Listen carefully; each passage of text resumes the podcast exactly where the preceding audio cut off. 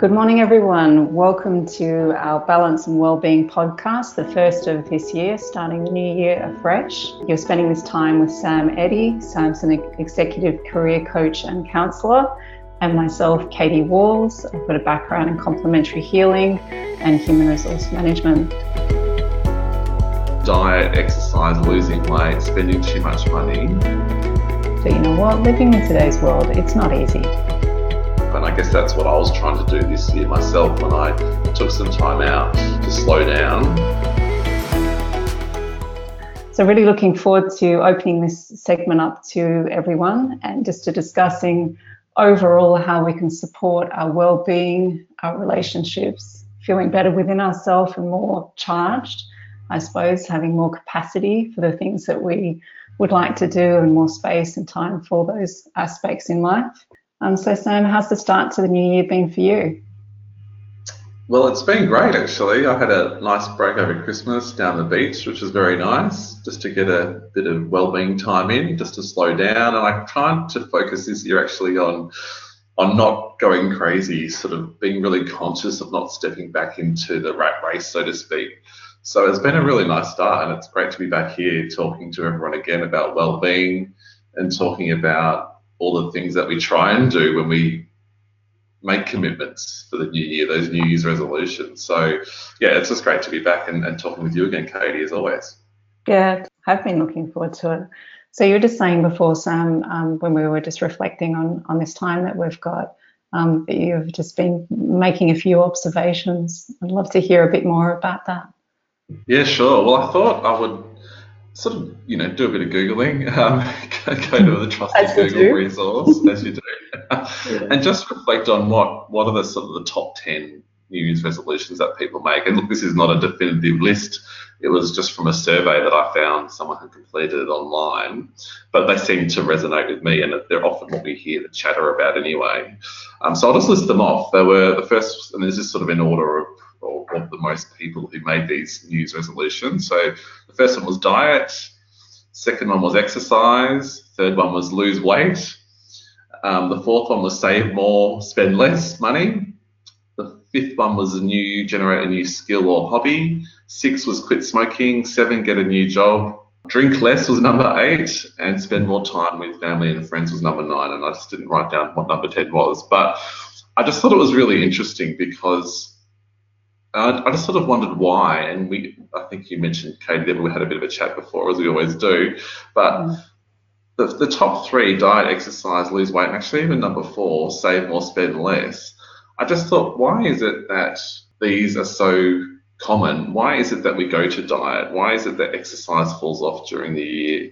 Why is it that we're not eating nutritious foods always? We're often going to the sugars sort of to get by day to day. We're kind of in survival mode where often when we're tired or busy, we spend more on things we don't want.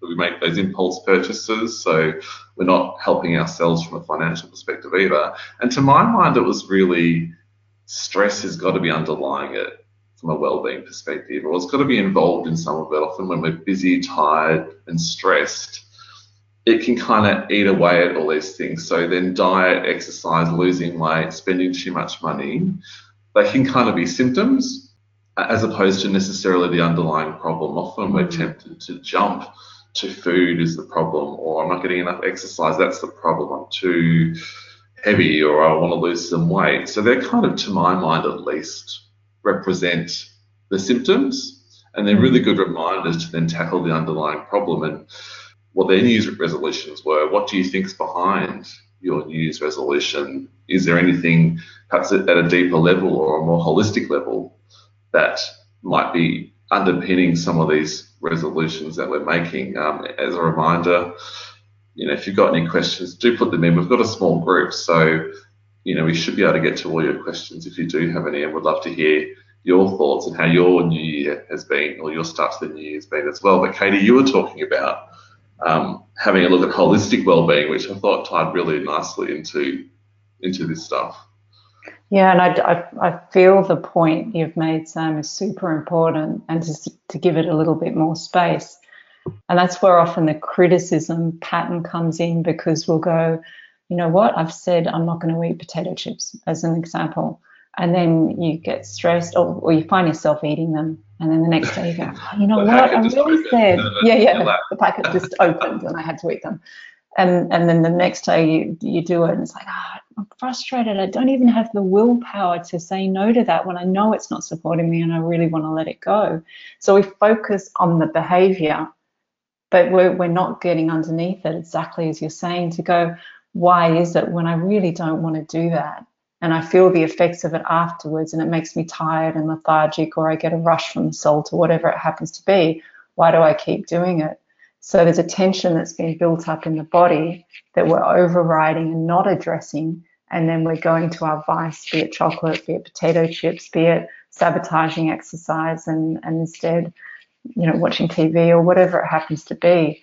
So it feels like it'd be really cool going forward, you know, this year to understand that we are going to have peaks and troughs. We are going to have times when we're more motivated and not, and that's due to the pressure and tension of day to day living. So that's a factor. So why get hard on ourselves when we happen to be in a, in a trough, happen to be in a trough, rather than going, okay, what am I perhaps not addressing or where is the tension mainly coming from? And you might be surprised you might think it's from your deadlines or you might think it's from something else, but it could be as simple as I'm feeling tension in my relationship and I'm not having a conversation that I need to know to address the things that are really annoying me right now. And therefore, we're just using chocolate chips or whatever behavior it happens to be to try and reduce the tension. So that, that I love what you're offering um, in relation to that. So then that leads into yeah. going, yeah, okay, so let's build that relationship of well-being because we focus on our relate, we give time for a relationship with our kids, with our partner, with our friends, with our colleagues, whatever our dynamics are. But do we actually go, you know what, I'm going to give a little bit of a space to evaluate my well-being, what I'm finding hard, where I'm struggling, and therefore then see what where things are realistically at. Then we can go into, okay, what would support me? Oh yes, I mean there's, there's such important points um, because it's so easy to get lost and to go to our these escapes, go to the chips to kind of or eat the chips or the the fatty or the sugary foods, whatever it may be, to try and deal with these things. But it, it kind of requires some, and you keep talking about space. I think that's so important. Having some, trying to find space in your life to be able to have a holistic look at this stuff. And I guess that's what I was trying to do this year myself when I took some time out to slow down over Christmas. I was really conscious of just trying to not step back in the rat race to the same at the same pace, just because I knew that if I did that, I'd be less likely to maintain that state of well-being.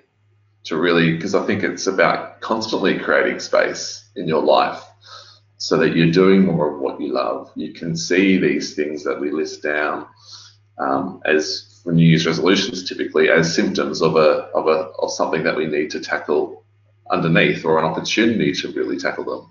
And that's why they can be hard to change because often we're not looking at them as a symptom, we're looking at them, we're tackling them as the specific problem and it gets really reductive in how we approach it. And then we can get sort of we start to then fight ourselves over these different things that we're trying to achieve because it's um, it, we're sort of scratching at the surface a little bit, if that makes sense, Katie. Yeah, absolutely. And if you just acknowledge that, you know what, living in today's world, it's not easy, and and it's you know there there are distinct pressures and and things are escalating. Even parenting and bringing up kids today, there's so much tension with all of the vices and the bombarding that the kids get. We feel that as parents you know, no one wants that. No one wants that environment in the playground, or no one wants the escalating escalation in video games, gaming, and then the tension that brings into the family. You know, you've got your work stuff that you've got to deal with, and you've got general parenting stuff, and then you've got modern society stuff that then impacts as well. But you know, do we then realize that well, our bucket keeps getting full and fuller and fuller, and if we're not going deeper with our nurturing and our support for ourselves, then we will be looking at more things to reduce that tension. And there'll be things that we know aren't actually going to be supportive. They work for what, half an hour an hour or whatever. And then again, you're feeling the tension. So you can numb yourself with sugar, last for a little while, and then actually feel worse than before. So sometimes we actually don't want to acknowledge the amount of tension that is in our life because then we have to feel what's going on for us and feel more of what's going on for other people. But if we do that in the view of, but you know what, I'm actually going to support myself more, then it's not such a huge thing. Then you actually love it. Like the other day, I, I started feeling more of where attention was that I needed to address, and it was great. It was the first time that I went, wow, that's so super cool. That's not a problem at all. That that's just great because I didn't realize that that was getting in the way, and then it was really clear what needed to happen so that that wasn't there, and then it shifted really clearly quickly by addressing it and, and putting in place what was needed. Um, Interesting you yeah. say that, Katie. I mean, that just reminded me of myself. And I was, I think I was on a phone call. I was working on something, and I had been a bit busier than normal over the, the previous few days. I was enjoying the work I was doing, but it kind of had switched over into I need to get this done versus oh, I'm just really enjoying the process. And afterwards, I was reflecting on what I was doing. I was feeling the tension, but I realized my jaw was had been clenched the whole time. sort of over. So I could really, you, when you sort of said you can feel that you felt the tension for yourself, that just reminded me that I was, you know, on one level I could argue, oh, I'm enjoying the work I'm doing, this is great, I'm getting excited, but had, had a bit of adrenaline and fear had sort of switched in. Yeah. And then my body was like feeling, and I'm like, oh, okay. Yeah. Just need to get up, go for a walk, reset, um, yeah. and reprioritize and then create that space because it, when that tension in the body, it's such a good reminder, isn't it? Yeah, and there's so much going on in our bodies, but we're just so head focused that we're not reading it, we're not feeling it. And your body's like, oh, can you just work with me? I was exactly the same as you a few days ago. I could feel for the first time this tension in my knees. It's like they were locked in position. And I went, I'm not feeling scared, or I'm not, you know, and, yeah. and then I, yeah, and then it kind of surprised me, like, what's going on? But my body's telling me that something is going on, even though I haven't been feeling it. And just by acknowledging that, then I got to feel we've, we've been, my family went through quite a difficult three months period. And I could just feel there was still a momentum of bracing myself um, from that. And again, you just acknowledge it. Didn't didn't disappear overnight, but it is reducing because I'm going, hey, I don't I don't want to carry that around in my body. Don't want that to be there. Um, and then I felt a bit more joy coming back, even though I didn't feel I wasn't being joyful, but it shifted and you could feel the effect, um, conversations with people and stuff like that. So it's something so simple that we're talking about, but it's super gold because, yeah, your body is the best teacher that there possibly mm. can be. And isn't it funny how clever the mind is? And I think this gets to, we may talk about this in a bit, but how come we can't actually make the changes we want? And isn't the mind very clever? Even though you said you were sensing something in your body, some tension, and perhaps with me the other day too, my mind was like, oh no, I'm fine, I'm enjoying this, it's yeah. all good. and so it's so easy for the mind to come in, like, you know, that sort of maybe the ego, whatever we want to call it, yeah. coming in, going, no, no, you're fine, no, push through, or it's everything's fine, just you know, yeah. something else must be going on, and so it's so easy and it's pretty normal. So if anyone is listening and is experiencing that too, it is normal for the mind to do that. But I guess part of this is about how do we maintain conscious awareness, and we have a good question on this, and the question is. Um, I think it tends to be easy to get lost on the goals for the year while trying to balance everything. While I don't have any New Year's resolutions, I do have constant goals that are applied to a busy life. Sorry, that once applied to a busy life tend to get lost in the background. How do we stay conscious of goals? So how is it, I guess, Katie, that we stay conscious yeah. and I feel and everyone let the voice of doubt take over and and you know direct us to sort of the habits that we want to change. How do we create the space? I think space consciousness go hand in hand. I mean, what do we do? Yeah. So everyone feels what you've just described. So great. Thank you for opening the question up. And I've, I've worked with other people with this, and also I'll be open with my own experiences. Is the level of stubbornness that we can have often is far greater than what we realize. And this question to me links in with the comment you made, Sam, about we push through and we do we push through so much because we're not brought up and it's not a fault of our parents they weren't brought up this way as well to you know have an environment that can feel when you're not quite yourself and go, you know what, honey, you've come home from school. I can feel there's something on your mind. Or we may have had various degrees of this, but generally as an upbringing to be supported to connect with your body, feel what's going on, and then to be able to then pinpoint very easily when you're not yourself or when you've been disturbed by something or when you've taken something on. You've taken a, a stress around you or someone else's problem, you've taken that on. Because those are things that we then, because we haven't been brought up that way, we naturally bring our focus to and we absorb what's going on around us. And we're not putting us first. We're not putting that relationship with our body, with ourselves first. And if we did start doing that, and that's what these podcasts are allowing the space for people to reprioritize what's important because there's nothing selfish about that because then you're actually more accessible to everyone around you. And hence, it's kind of like a retraining with that focus aspect to go, you know what, I'm not compromising me that way.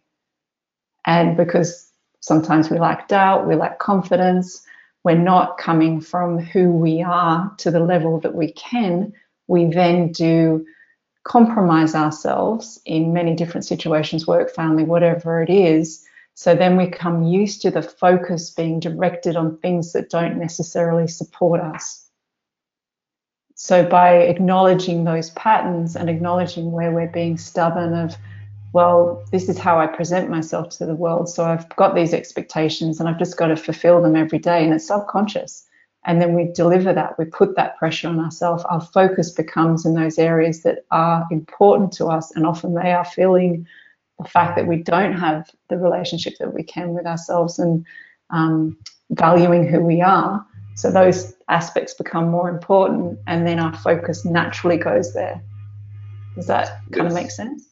Oh my gosh, absolutely. And I, I just I think you're right that the starting point has to be putting yourself first and it's okay to prioritize yourself. I think we had a whole podcast on this last year because mm. it is such a hard thing to do. And as you were saying, society doesn't really allow us to do it. We have to be, you know, in inverted commas, selfless and look after everyone else first. But clearly we can't. It's impossible if we're not looking after ourselves first to then really look after others. So I think that's critical and, and so important. And as you were thinking, as you were speaking, I was thinking, how do we get to prioritize ourselves first? And I guess we have to acknowledge that there's a reason why we want to change. So we have to slow down as my number one rule, just to try and get some space and perspective.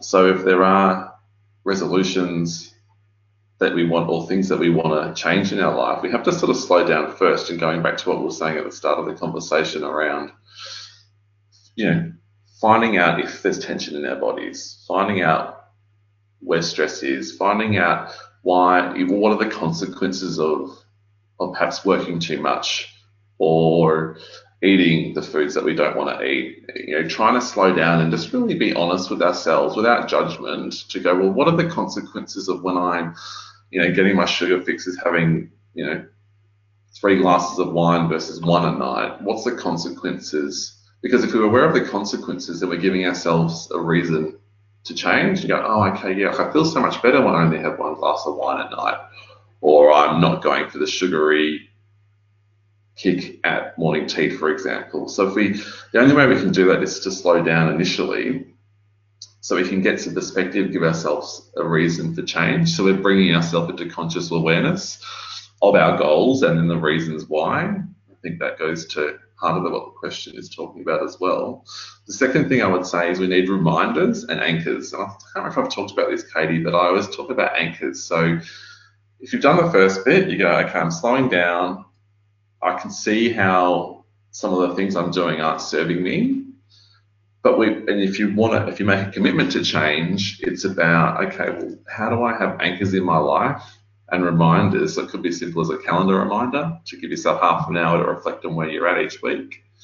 Um, so something or it could be time an anchor could be time with a friend to talk about this stuff. We don't often talk about well-being with our friends. It's sort of not something that's done with a colleague whoever it may be just so you've constantly got anchors in your life whereby you're tapping back into this spaciousness or this conscious awareness so you can go, oh, yeah, I've sort of gone off track here. I need to maybe do this, this, and this to get myself back on track. And it helps you grow and develop in terms of you know, the stuff that you want in your life. And I always talk about the third thing being downtime. So we've obviously got to, it's good to analyze and reflect on our lives, but it's also important just to disconnect from work, disconnect from the family sometimes. Family life can get busy.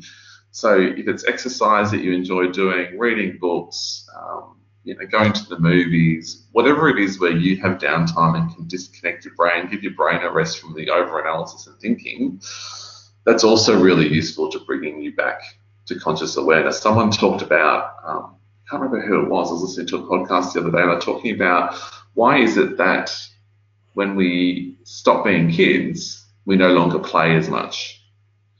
So what, it, what is it that you do to play and have fun? Hmm. I think that is also so important to bring in balance when we're trying to make the changes we want because often we can get so locked into trying to make change, it becomes a chore and then we don't do it.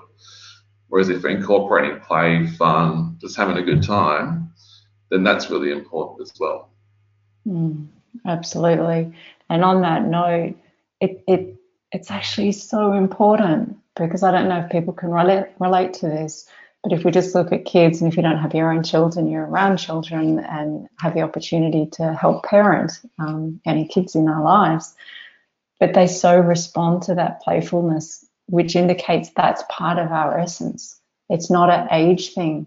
It's something kicks in often that when we get to a certain age or a certain level of responsibility, well, this is how I need to be. This is what I need to reflect in this role. Or as a mum, as a dad, and I definitely can feel times where I just, it actually annoys me because I feel I'm too serious.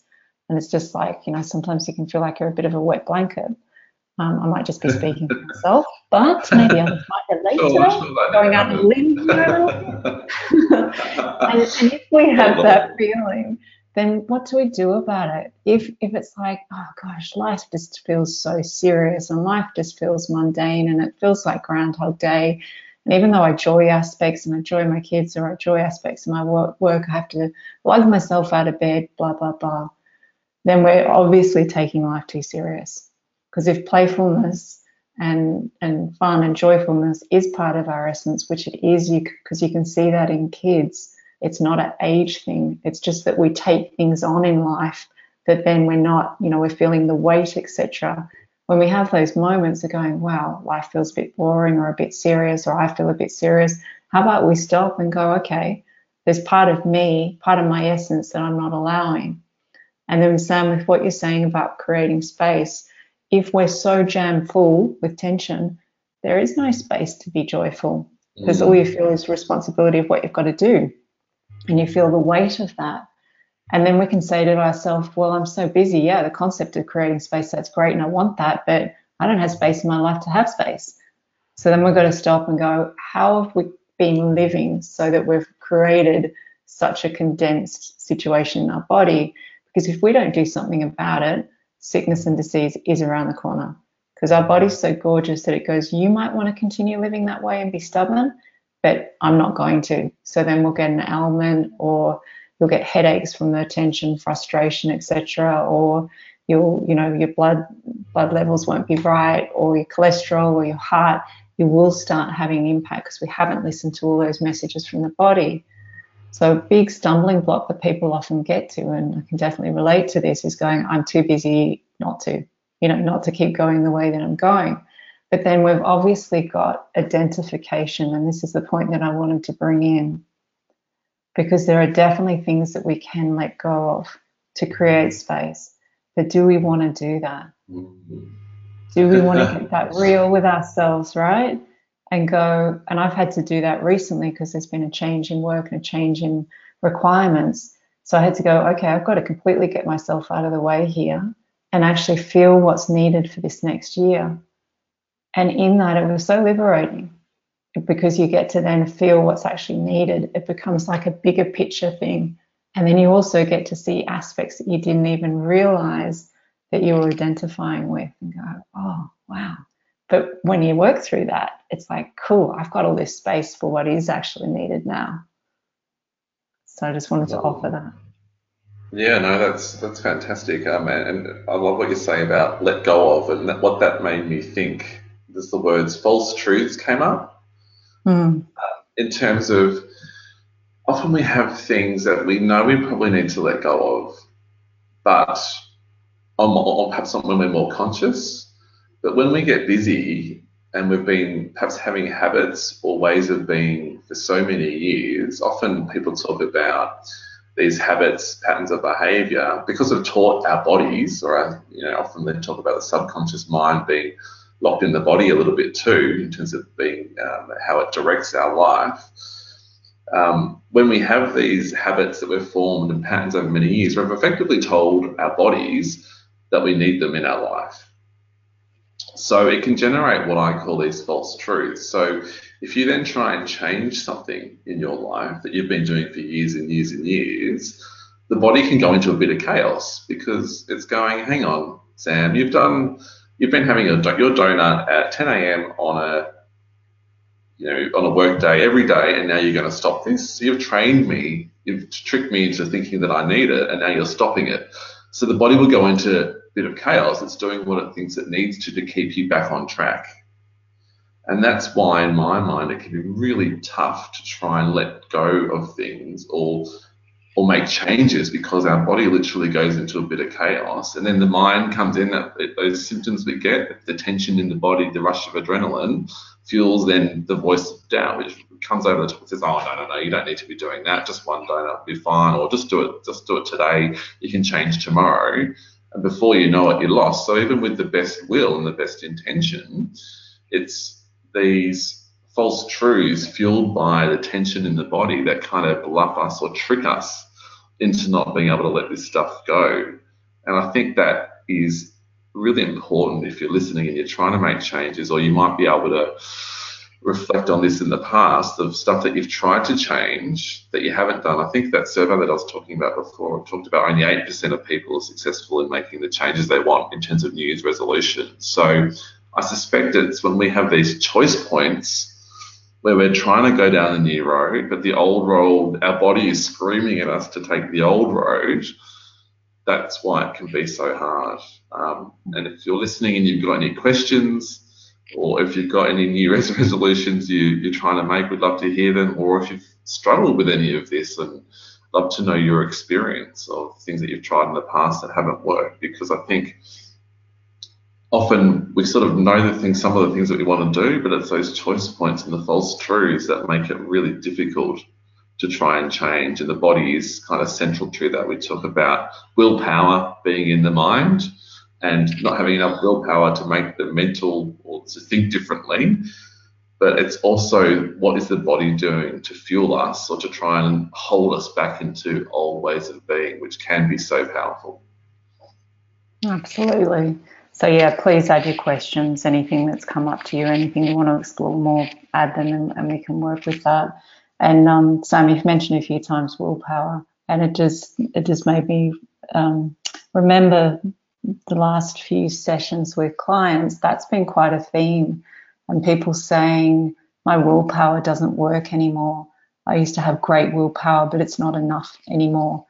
So in the examples I was giving before, when you say, you know what, I'm not going to be eating the, the potato chips, and people that, and again, this has just been quite common, especially in the last few weeks, that have really noted it and spoken about it, saying, yeah, it just doesn't work anymore. So in that, our body is asking us to go deeper, and that's one example. You may have felt things that used to work for you that are no longer working anymore. So again, it's it's like okay, I've just got to go deeper with addressing what we were previously saying about what's the source of attention. You may surprise yourself and maybe something else than what you think it is. And just being aware of where we're stubborn, where we'll get to a certain point and then it's like, oh, I just don't want to go forward. And just by clocking that and going, wow, yeah, I didn't realize I was so stubborn with that. Or I feel I'm the only one that can do that and I'm not delegating or I'm not sharing those responsibilities in my family or whatever ha- happens to be you know, at the point where I could feel a whole new level of stubbornness. And then I said to the kids, I really can feel I'm stubborn with that. And they looked at me and went, Yeah, right, absolutely. And you're only realizing that now? and then I'm like, Oh, we could have told me. And they're like, We tried, but you were too stubborn. so it was oh, just gold. Yeah, it was gold. So now, yeah, and then you can you can see a whole lot more. But often we're we're just fighting ourselves. Yes, there's pressures coming from outside, etc. But the expectation that we have, that's a really good one to unpack and go, you know, is it realistic for one? What I'm asking myself of day to day, is it too much for one person? Um, yeah, or have I got fears about letting go of certain aspects about what might happen and just have those conversations? Is there anything, any questions or anything that have has have come up? Yeah, yeah, we just had a, question come in then. So thank you um, to the person who has posted this. Um, the question is, what is the best tip you can give us to achieve a balance or balance a balanced life, I guess, with a toddler? So maybe Katie, I'll throw that to you. Yeah. I remember asking that question too. I suppose with that, looking back, I've got three kids. They're they're all late teenagers now. If I had my time over again, I would have included, I suppose, the kids a bit more with if I felt like having a rest, then creating that space with them so that they're learning how to do that as well. So that whatever your body is feeling, that's a great way of going, okay, well, their body's going to be feeling it as well. They mightn't be feeling it right now. But if I model that I'm focusing and responding to what is needed for myself, then you're naturally parenting them quite often we'll put a hat on as a parent and we go into a responsibility of what we have to do. But what if we take that parent hat off and we just live what feels true to us? We're actually being a far greater role model and a teacher as a parent. So often we'll put the child first and all their needs, etc. But if we're not leaving ourselves behind, their needs will automatically get met because we're sensing we're sensing what's needed. Was there anything else with that question? That, that no. Yeah? Well, yeah. I mean, I was just going to say, I think I think you're right, spot on. Putting yourself first is is key because, as you say, you know, when, when you do put yourself first, you're taking care of yourself. Then you have the space for your kids. No, really, no matter what age. So I think that's you know great advice, and, and the person has just said thank you for that advice, Katie. So that's great. I was just going to also add that kids are often a mirror, aren't they, of how you are. So the more stressed and busy they are, often it can be a reflection of how you are as a parent. Definitely. A lot of the work I do with clients is very much around this. So it often um, people talk about if kids have behavioural problems. Obviously, you know, this is a generalisation, but if kids are you know running amok or whatever, often it can it's an opportunity to go, well, how's life looking overall? I had a client, for example, I'm not saying this is reflective of, the questioner, but I had a client talking about how one of the young kids was who had, who had been toilet trained but was bedwetting at night, for example. And then we talked about it, and then as opposed to looking at a, I guess the problem being the bedwetting, when we talked about it, we looked at the whole life that was going on, and life had gotten really busy. There'd been lots of changes parents weren't spending enough time with the kids, so there was extra stresses. And when we talked about it, reflected on it again without judgment, because it's, it's a judgment and blame can really um, inhibit these conversations, these open conversations. Um, it was found that they just needed a bit more stability to spend more time with their kids, particularly the one who was bedwetting.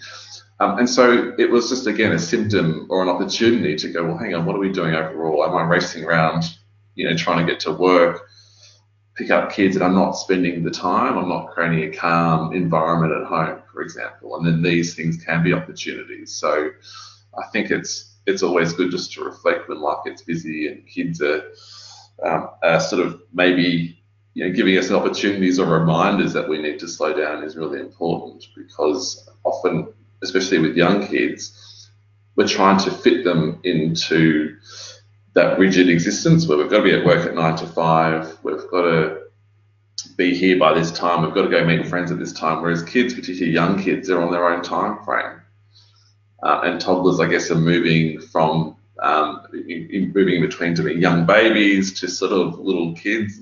So it's kind of they're trying to transitioning, they're growing and developing all the time. So that can obviously be complicated. I think, and Katie, you might know this better than me. We have a do we have a, a podcast specifically on toddlers? Um, I know there's one on teens. I feel there was a toddler, but I, I yeah, I'm not too sure. Um, but yeah, definitely, interested, yeah. email parents at work, and they'd be able to give you links to whatever is available because I'm sure there's there's things that have been covered. Great suggestion, Sam. Yeah, and if you've got um, access to your portal, to the Parents at Work portal um, through your workplace, then you might be able. You can probably have a look at all the podcasts that are available as well. So that's another option. Yeah, I'm sure there'd be different things that have been covered. And then but yeah, when great you question. Sorry. Yeah, when, no, adding on from what you were saying, Sam, and this goes into this question and the question beforehand, is where you know where have we got it that at a certain age or stage in life we should have it all together? Because it's just not true. We're always yeah. learning. where did yes. that come from? Like, okay, you go to school by 18, you know, you should have it all together. Like, geez. So I only just clocked that from us all talking and, and the questions that that's the way we live as adults. You know, that's where the pressure comes on. Why, you know, I shouldn't ask this question, or I might look like an idiot if I say this, or I might not look, you know, like I've got it all together or competent if I do that. We're actually designed to learn until our last breath. Our cells are responding to everything around us all the time. So I just felt how we can accelerate so much more if we actually let go of that and start being more true to what we're actually feeling and learning from each other because we can learn so much from kids you know they, that haven't been indoctrinated yet to turn that aspect of feeling complete within themselves off etc so that they can still keep asking questions and learning etc and you learn so much from how they approach life and their wisdom yet we think that we're the ones imparting on kids whereas if we have a relationship where we're, we're respecting no matter what age or stage we're at we've got a huge amount to offer each other then you'll approach things that way. But not only will you help yourself with developing, but you also provide a platform for anyone else to go, oh, gee, I love it how open that person is like that. Or they, you know, they didn't quiver when they were exposed with something. They just went, you know what, I don't know that. Well, yeah, does anyone know the answer to that, etc. So that's a good one to knock on the head to say we're designed to learn to our last breath. That's so true, and, and it remind it made me think of being too future focused, as you sort of said. You know, you know, when do we get it all right? Will We will be happy when we're, you know, 40 or 50 or 60, or when will it yeah. all be right? I, I love what you're saying because it takes our mind into the future and stops us enjoying the journey, and that's where a lot of stress can come in because we're always looking to the next thing Mm. Sort of mm. never. It's harder to enjoy the journey and enjoy what's happening right now, enjoying the time with the babies or the toddlers or the teens or at work or doing the exercise we love or spending time with family and friends. So I think that's such a good reminder because the more we can enjoy the journey and just enjoy the moment we're in from a you know mindfulness perspective, and that goes to being conscious and creating space, we can start to really enjoy the journey that we're on, and it and the outcome matters less. We're not too yeah. fixed on all these specific outcomes, all these things that we must achieve. It's great when we achieve them, we can enjoy them, but if we don't achieve them, then it it takes the sting out of it because we're just enjoying the journey as much as possible. So I think that's a really great reminder. And it greatly supports our focus, all those aspects that you've highlighted. Because if we're if we're going about our day to day like that, we're more in the moment We've taken off a lot of pressure and we're more in the moment to go what's needed. Okay, if I haven't got the skills that are needed for this, no problem, I'll learn them rather than, oh, I wish I had them or I should have had them or I feel, you know, I feel a bit exposed here because I don't have them. It's like whatever's happened in your career thus far hasn't required that. Great, you've got an opportunity now. So are we going to go into reaction and doubt or are we going to go, you know what, I can Google that, I can find that out, I can ask so and so, no problem at all and then that reduces the tension. So yeah, the, the focus is more available to be there on what's needed. Mm, one of the um, one of our listeners has just sort of put the word mindfulness again, so I suspect that you know is it's another good reminder of what we're talking about, isn't it? Sort of being really mindful and in the present moment. Um, I was in, in that sort of along those lines. I was going to sort of mention from a New Year's resolution perspective or setting goals for the new year, I often talk about setting intentions versus specific goals. I know from a corporate perspective, often we talk about SMART goals or objectives, and they've got to be really specific and measurable, etc.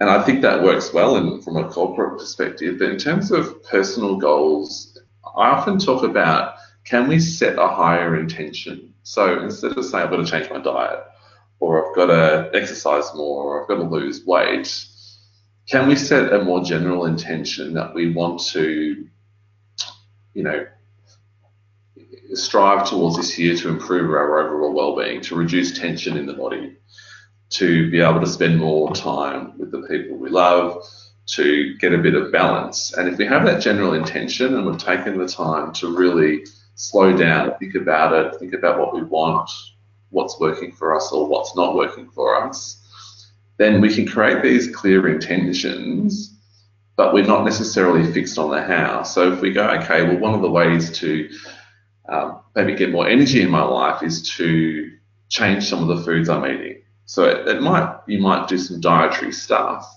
but if that doesn't work straight away, it doesn't matter because you're still fixed towards your intention. So you go, okay, well, I'm going to exercise a bit more as well or I'm just going to slow down at work. I'm going to leave work a bit early on you know, this day a week to spend more time with family and friends. And that might reduce stress, which means that then it's easier to eat the foods you want to eat. So having those clear intentions means it doesn't matter if something specific, one of the, the goals or the, the specific tactics you use to get to that intention, it doesn't matter as much if they don't work because then you can try something else. But you're you've made a real conscious commitment with a, with an overarching intention, but it's not going to set you up for failure, if that makes sense.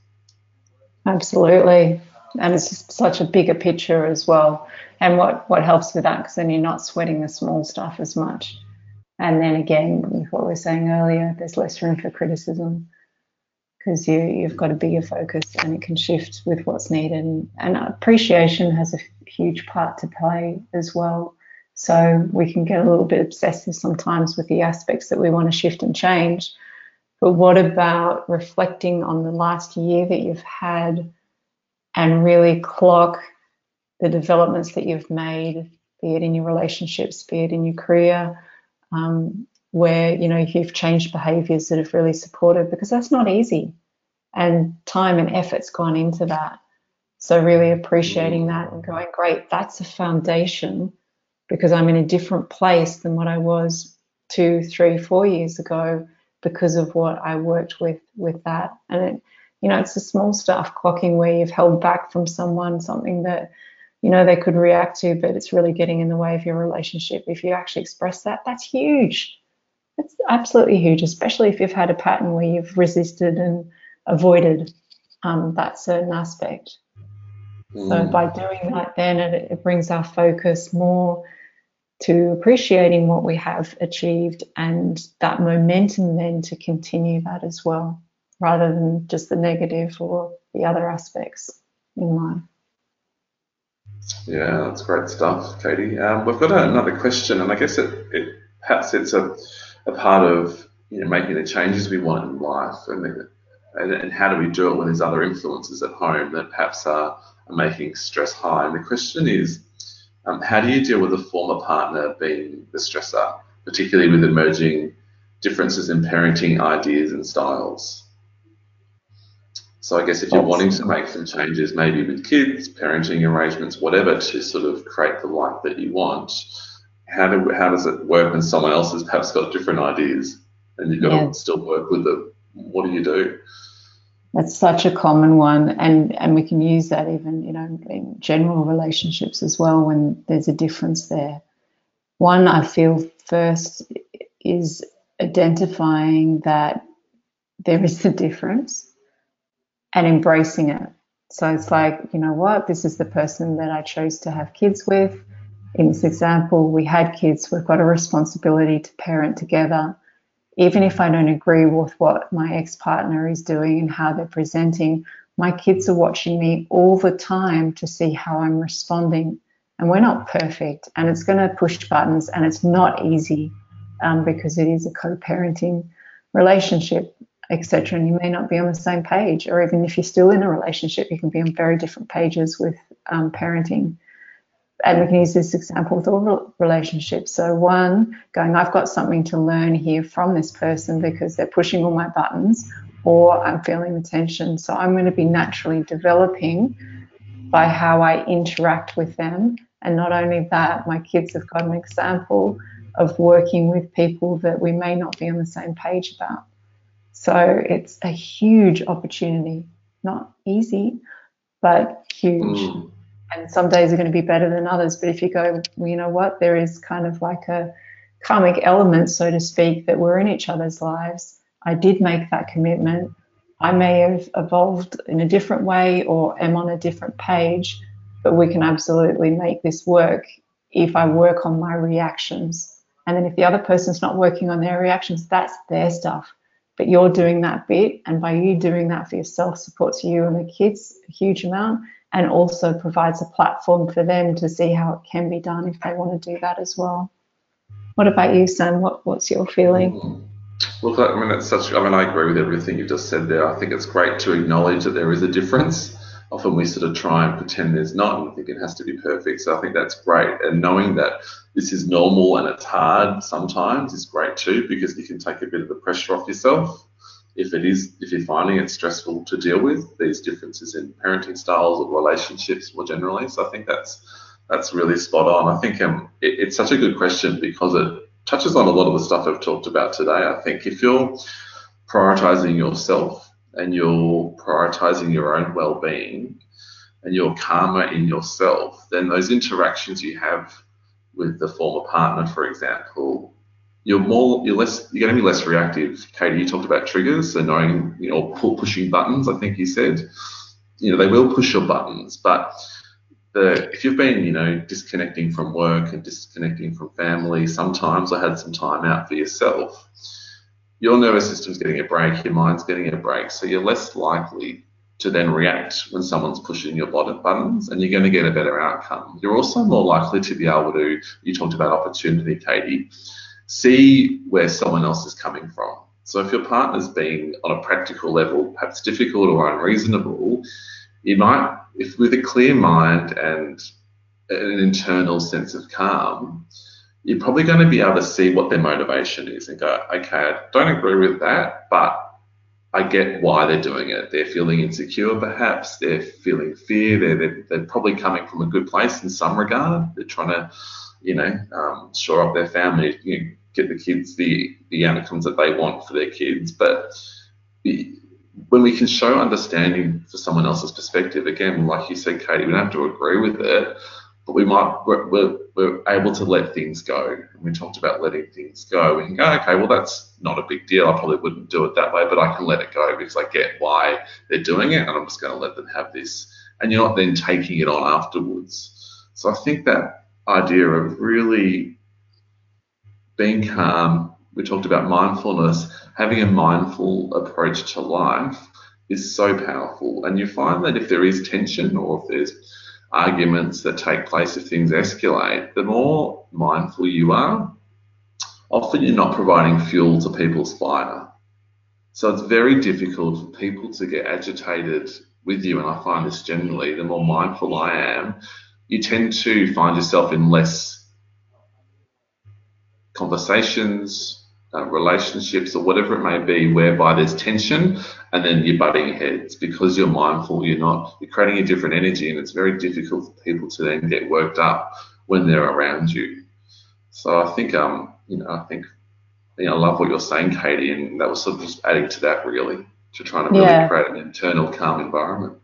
And what, what you're adding with that, Sam, is um, you're setting the stage it's like, okay, I can't be responsible for what people are doing and I don't want to control people, but I certainly can set the stage. And then whoever wants to step onto that stage, it's there and it, it, diffuses and it's extremely powerful just like you say if you're doing that you can feel the ripple and effect that that has on others or, or it gives them space to actually feel their behavior more because you're not adding to it because if the behavior is off and then we react to it our behavior is off as well and then that becomes the focus which actually is different to the actual issue that's there.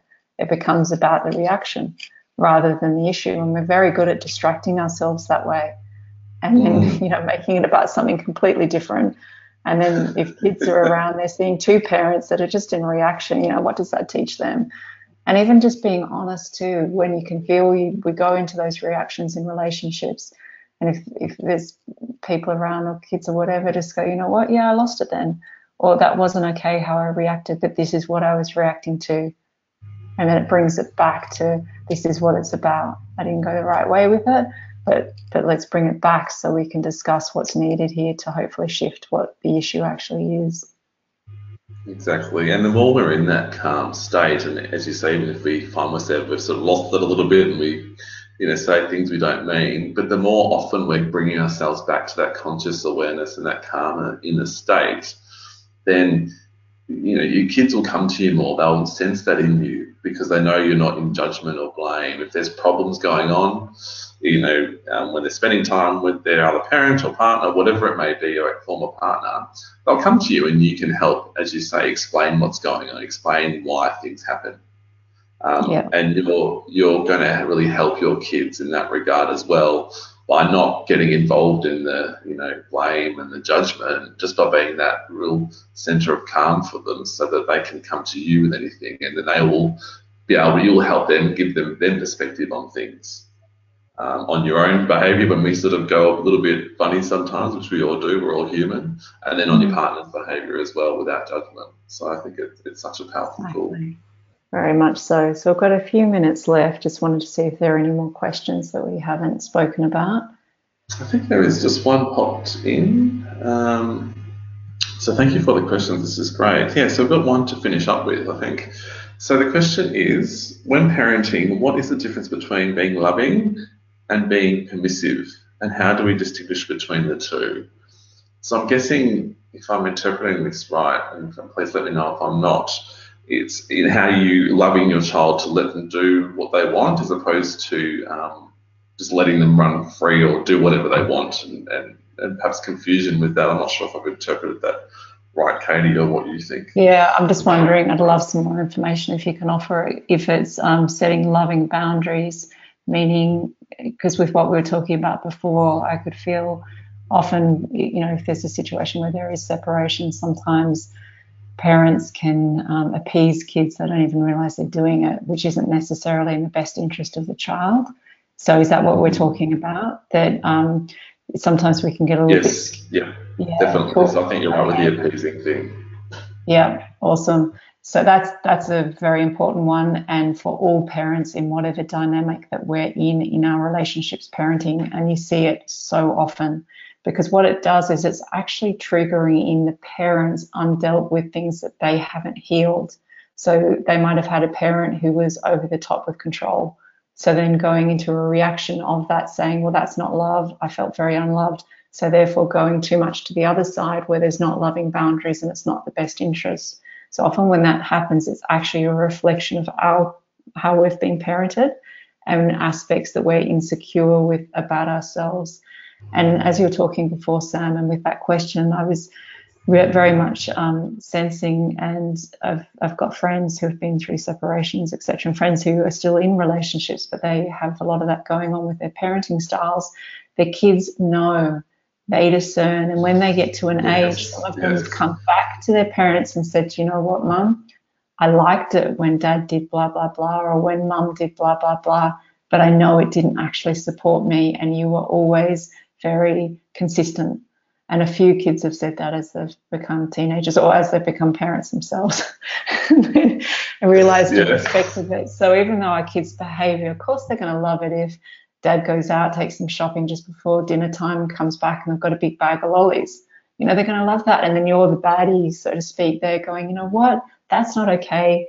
That's, you know, they're not going to eat their dinner, blah, blah, blah. But you know that that's healthy or if mum goes out and tires the kids out and then comes back and they're all you know exhausted and dad's like well you know what? That was too much for them in one day.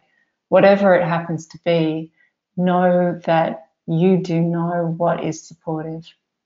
And and we can make mistakes with that absolutely but your best intentions are there to provide what's best for the child and they may not be able to feel that but it's like we have to be bigger than that and go you know what? That's my job and whether you like it or not that's okay and i don't need you to confirm me to make me feel good about myself i'll do that myself to the best of my ability but i'm definitely here to bring you up to be loving caring looking after yourself person because then you're going to know how to deal with life.